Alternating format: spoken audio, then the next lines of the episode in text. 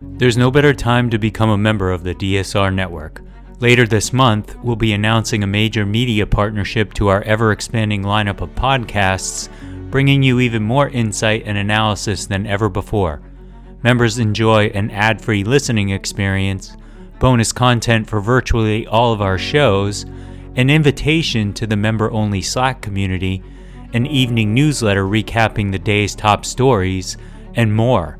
Best of all, if you become a member in the month of October, you can take 50% off the membership price for the first month. Visit thedsrnetwork.com slash buy and enter code SPOOKY at checkout. That's thedsrnetwork.com slash buy and code SPOOKY. Thank you very much for your support.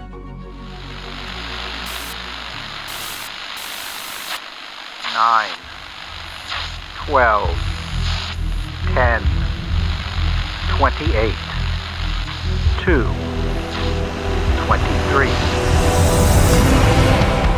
This is Deep State Radio, coming to you direct from our super secret studio in the third sub basement of the Ministry of Snark in Washington, D.C., and from other undisclosed locations across America and around the world.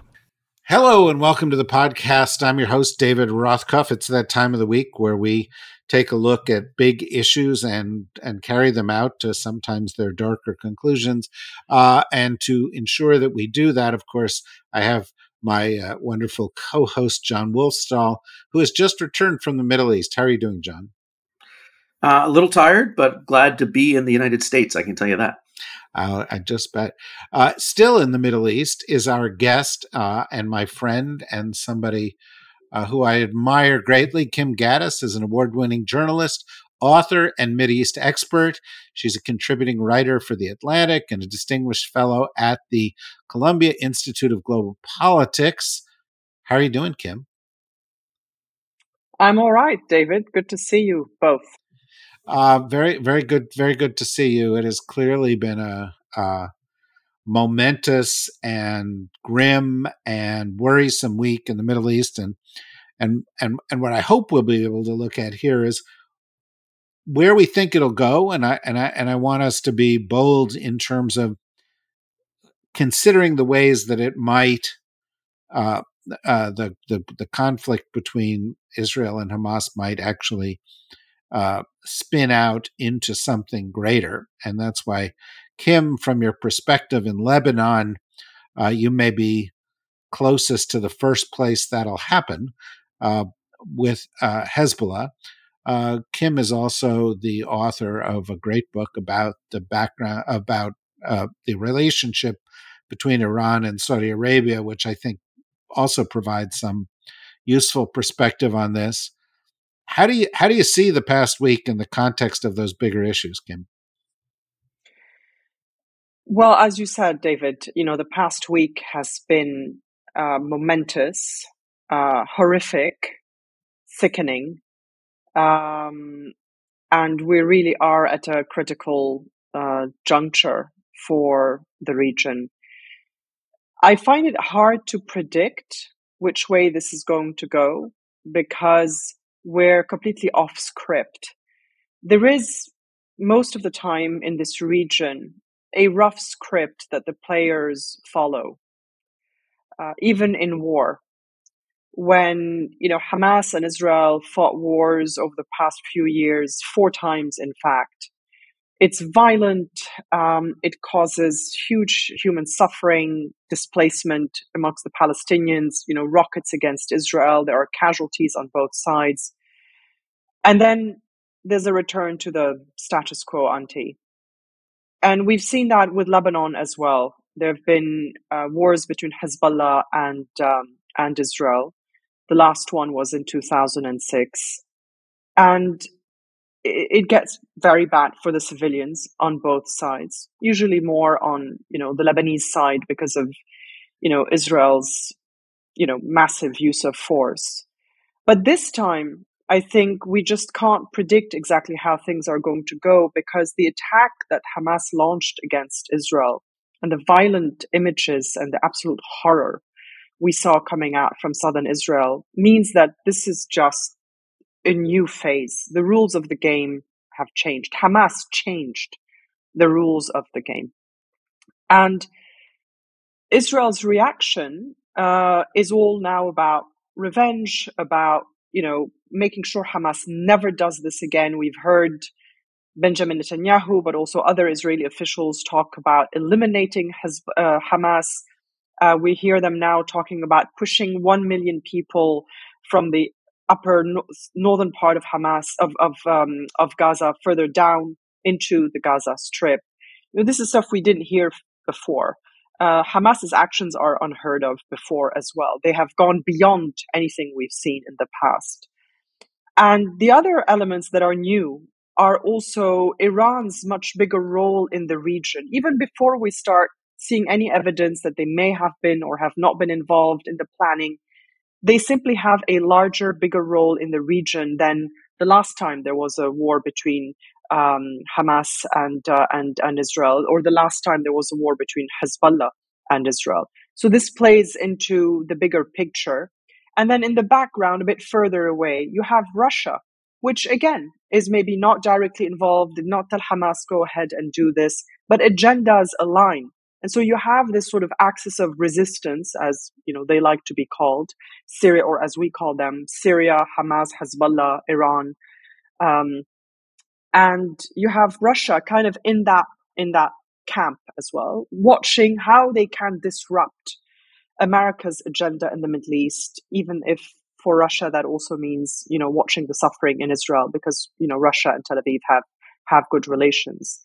Uh, so far, Hezbollah is following the script when it comes to the violence or, or the exchange of fire between Hezbollah and Israel. So far, it's been a week long of you know, I, I hesitate to use the word of teasing uh, by Hezbollah of uh, to, to, to Israel, launching some rockets. Israel responds. They launch a few more rockets. Israel responds, and it's been contained like that. But any minute, that too could go off script because I think the question that we don't have the answer to is what is Hamas's end game, and what is Iran's end game in all of this. Uh, I, I do want to say, Jon, before you respond to all of this, that I, uh, I I am so familiar and and enthusiastic about Kim's book Black Wave, Saudi Arabia, Iran, and the 40 year rivalry that unraveled culture, religion, and the collective memory and collective memory in the Middle East. That I didn't mention the title. I just take it for granted, but I should have mentioned the title. um, and and I and I I, I want to mention it because we'll come back to this. Um, because that you know this started in in part. And you still haven't mentioned it. It's Black Wave. that's what. Oh, I, I thought I just said Black Wave. I, th- I th- I'm, I'm sorry. That. Maybe I missed it. Sorry. Um, yeah, no, Black Wave. D- Jon, did I say Black Wave? I, I think you did, but I would never contradict Kim. She's so smart. I yeah, she's probably right. Okay, well, so it, you know, it, Black Wave. Okay, Black Wave. Yeah. Um, but in any event, I you know I think these issues um, that are covered in the book are the issues that again are at the core of all these discussions. Yeah. Um, now, Jon, you were you were in the Middle East recently, as as some of this was unfolding and being reacted to, uh, and I'd be interested before you have a question for Kim on what your how, what that experience was like. Yeah. Um, well, thanks, David, and thanks, Kim, for for doing this. I really am eager to learn your your insights. Um, uh, I was in Dubai um, any bit my first trip to Dubai, but it's clear that Dubai is a bubble, and I think the bubble is intact. Um, you know, you wouldn't have known that there was anything different, with the sole exception that my flight back last night and this morning was half filled with um, conservative Jews, Hasidic Jews, American citizens that had been evacuated from Israel. So when I got to the airport in Dubai and saw that my gate was half filled with Jews, you know that something's different. Like Dubai was not on their original um, itinerary. Um, and it's because there there are a lot of families that are trying to get out, just as there, there are a lot of families trying to get in. So the uh, uh, uh, Emirates told me that all the flights in were booked because uh, reservists going back to sign up. So there is a lot of um, air travel back and forth, um, and that in itself poses some risks because the more traffic going in, um, uh, the number of air, airlines are cutting off traffic to Tel Aviv, uh, and we should can't let it go without saying that there was a, a an explosion at Damascus uh, International Airport um, just well, I guess a day ago when I was in Dubai, so maybe now two days ago. So the potential for escalation here is, is one that I think we all have to be uh, aware of. Uh, I was also reminded that my first trip to Israel um, was in 1982, just after the uh, Israeli move into Lebanon. So I tend to go to the region just at the perfect time. Like I'm, I'm really good at that. So actually, it's um, your fault. Uh, I, I, you know, I, the correlation is not causation, but uh, okay. it, it, uh, but you know, we, there's plenty of blame to go around. We would say. Um, w- what I am interested in, because um, my sense here, Kim, I'm sure you're right that you know, all, in the background, all of these countries are trying to think through how they gain advantage here, particularly Iran. Um, Syria uh, uh, wants to know how to play this. Israel's obviously playing for a long term advantage.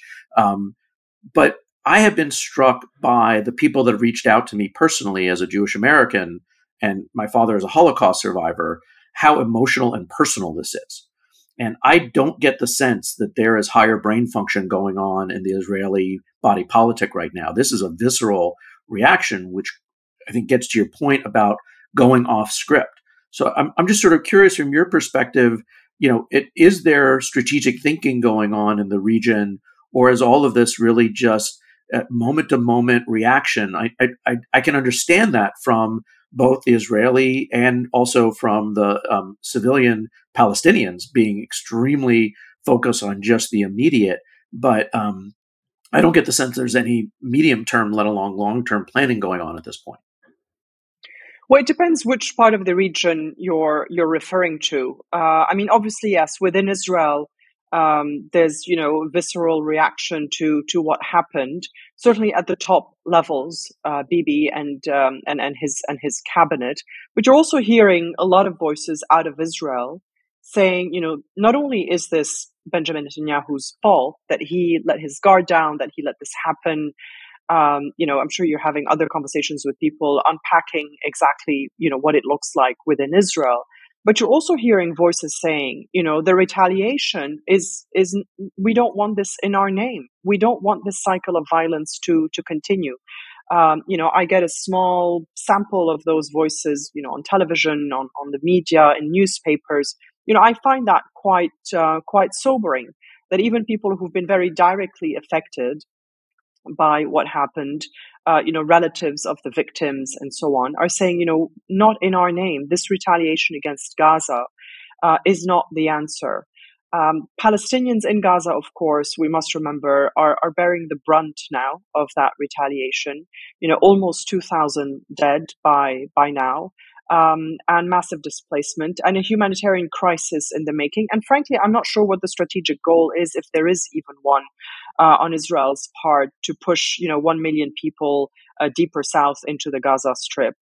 Is there strategic thinking around the region? Again, which part of the region?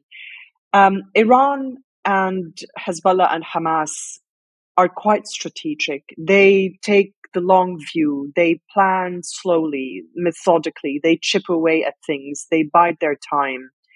And sometimes they overplay their hand, but they manage somehow to still, in their view, of course, because, you know, victory looks different depending on what your worldview is. In their view, they feel that they can come out victorious. Sometimes, um, others make mistakes and they take advantage of it. You know, for example, after uh, the U.S. invasion of Iraq, you know, first Iran was uh, taken aback and scared and wondering whether they might be next and whether Damascus was was going to be next, and then they they managed to turn that to their advantage quite uh, quite well because if you look at Iraq now.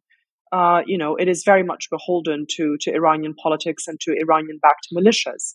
So when I look at uh, Secretary of State Antony Blinken traveling around the region to um, to Israel first, but then to Qatar, the UAE, Saudi Arabia, and Egypt, you could you could say that that's where a lot of the strategic thinking needs to happen about how we contain this, how we minimize minimize loss of life, and try to uh, then turn this around and see whether there's an opening for a political negotiation, political process, return to peace talks, etc.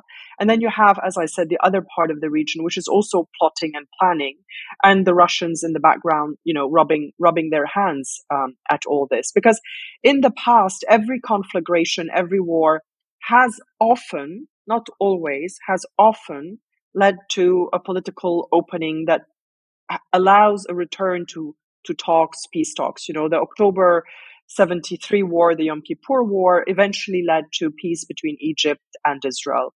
Um, this first intifada eventually led to the Madrid conference. But there are other examples of Israel going to war against a non state entity, like now with Hamas, but in 1982 against Hezbollah, uh, against, uh, excuse me, the Palestinian Liberation Organization in Lebanon, again wanting to eliminate them at the northern border, as Bibi says he wants to do now with Hamas, thinking that they could come in um, and eliminate the PLO, push them out, and then uh, have a friendly government in Beirut, sign peace with them, uh, bring Syria to its knees by bombing Syrian troops positioned in, in Lebanon, and by doing so, bring Syria to the table. Instead, what we got is the complete opposite. It was a total strategic blunder. It was a tactical success because the PLO did leave. But that brought Iran into the equation. They sent revolutionary guards into Lebanon within two days of the Israeli invasion. That was the birth of Hezbollah. And the axis of resistance was really born then. Syria and Iran worked, made it their mission to upset America's plans in the region by either targeting America directly or, or Israel. And we're living with these, with the consequences of this uh, all the way up until today, which is why I wrote a piece in the Financial Times saying heed the lessons of 1982. Simply going in to clean up doesn't work. Not only does it always come at a huge cost for civilians, but strategically, in the long term, it causes the complete opposite reaction.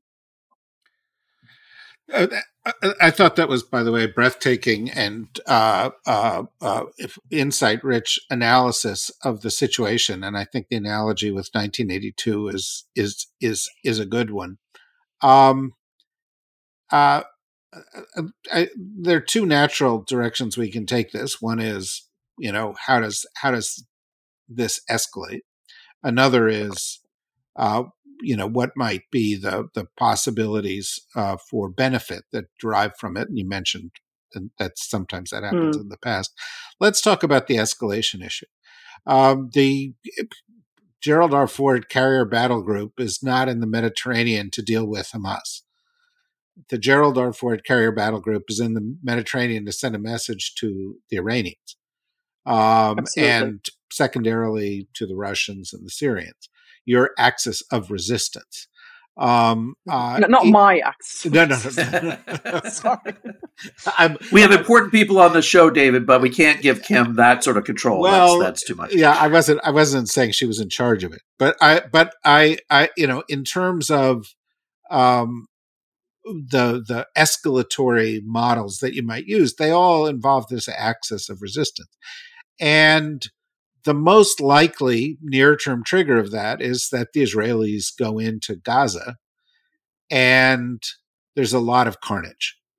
And these countries see this as an opportunity, um, uh, uh, one way or another, and that might lead to much more activity from Hezbollah in the north, or, or, or, or something else.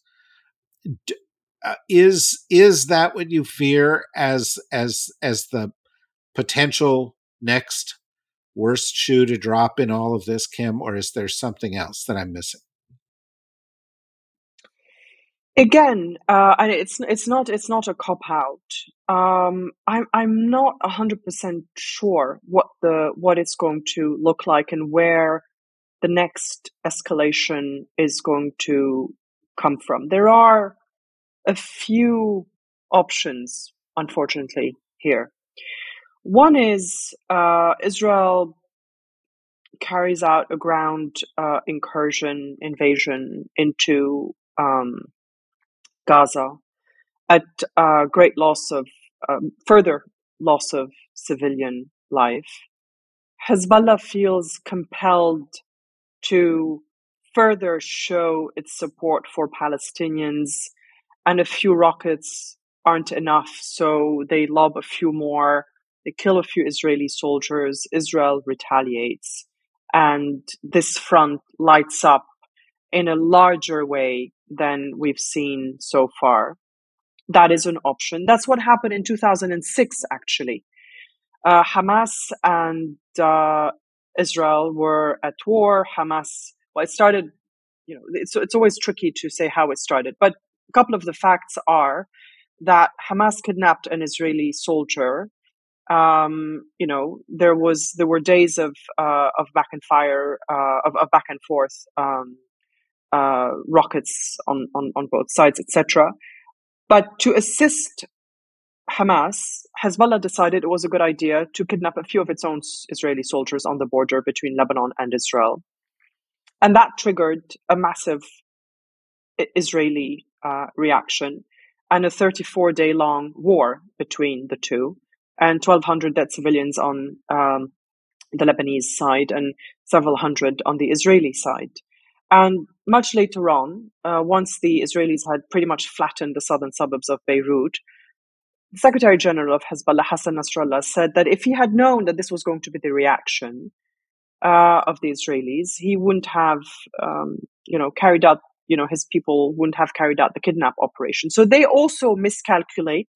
You know, Hezbollah also miscalculates, and then uh, they, as I said at the beginning, find a way to describe it as as victory because, of course, Israel's aim at the time was to eliminate Hezbollah as well but that didn't work. Hezbollah is still very much here and much stronger.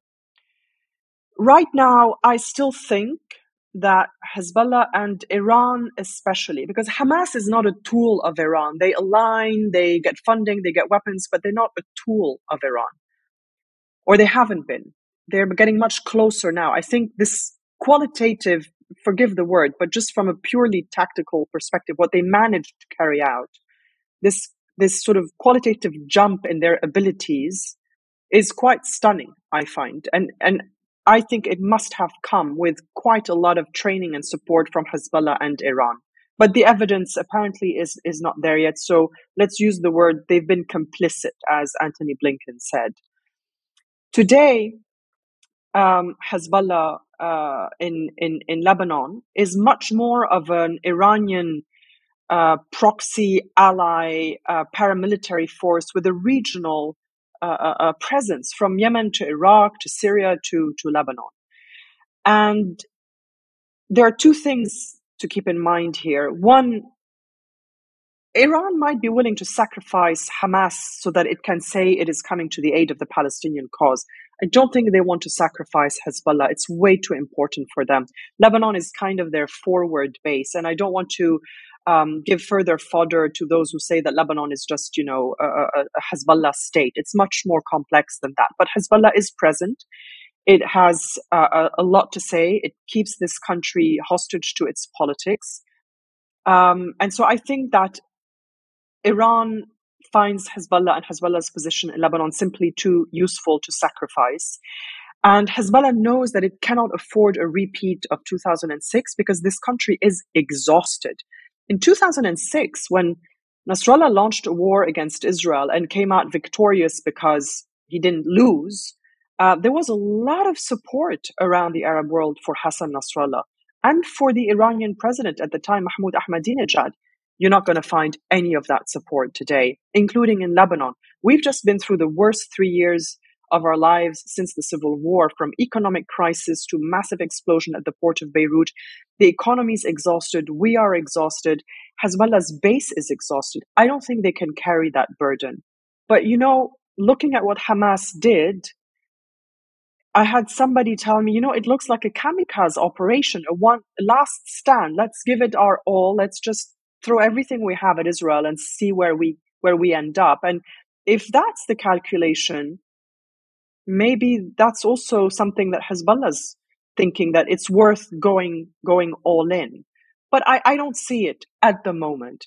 The other uh, um, uh, uh, uh, uh part of the region that could explode, uh, and I'll and I'll wrap up here, is of course the West Bank. Already you're seeing you're seeing violence erupt there. You know, are we going to have a third Intifada on the Palestinian uh, on the Palestinian in the Palestinian territories. Well, Jon, that was as bleak a, an analysis as you could get. I, I well, I, you, you wanted to go down the escalation front. No, no, I know it, but I, I know this is what makes Jon's make him happy. You know, this is the kind of thing that he lives. I'm actually no, I'm actually upset, David, because I work in nuclear doom and gloom, and and this is this is making me more depressed than usual. So. Mm. Well, but but but Jon, let me point out something here. The nuclear uh, aspect of this of this equation. You know, people in Washington uh, generally. Sorry, I don't mean I don't mean you, but in general, uh, when it comes to Iran, in the Obama administration and in the Biden administration, and by the way, I think the Biden administration's handled the Middle East file reasonably well so far. But now comes the big test. They've been very focused on Iran's nuclear program and they seem to always forget about or not forget but they seem you know less concerned about iran's other activities in in the region. And i think that's a mistake repeatedly certainly during the obama administration less so during this administration. But look where you know look what blew up. Not not the nuclear uh, file but you know iran's other ability to operate like a spoiler uh, through its proxy militias or proxy allies, etc.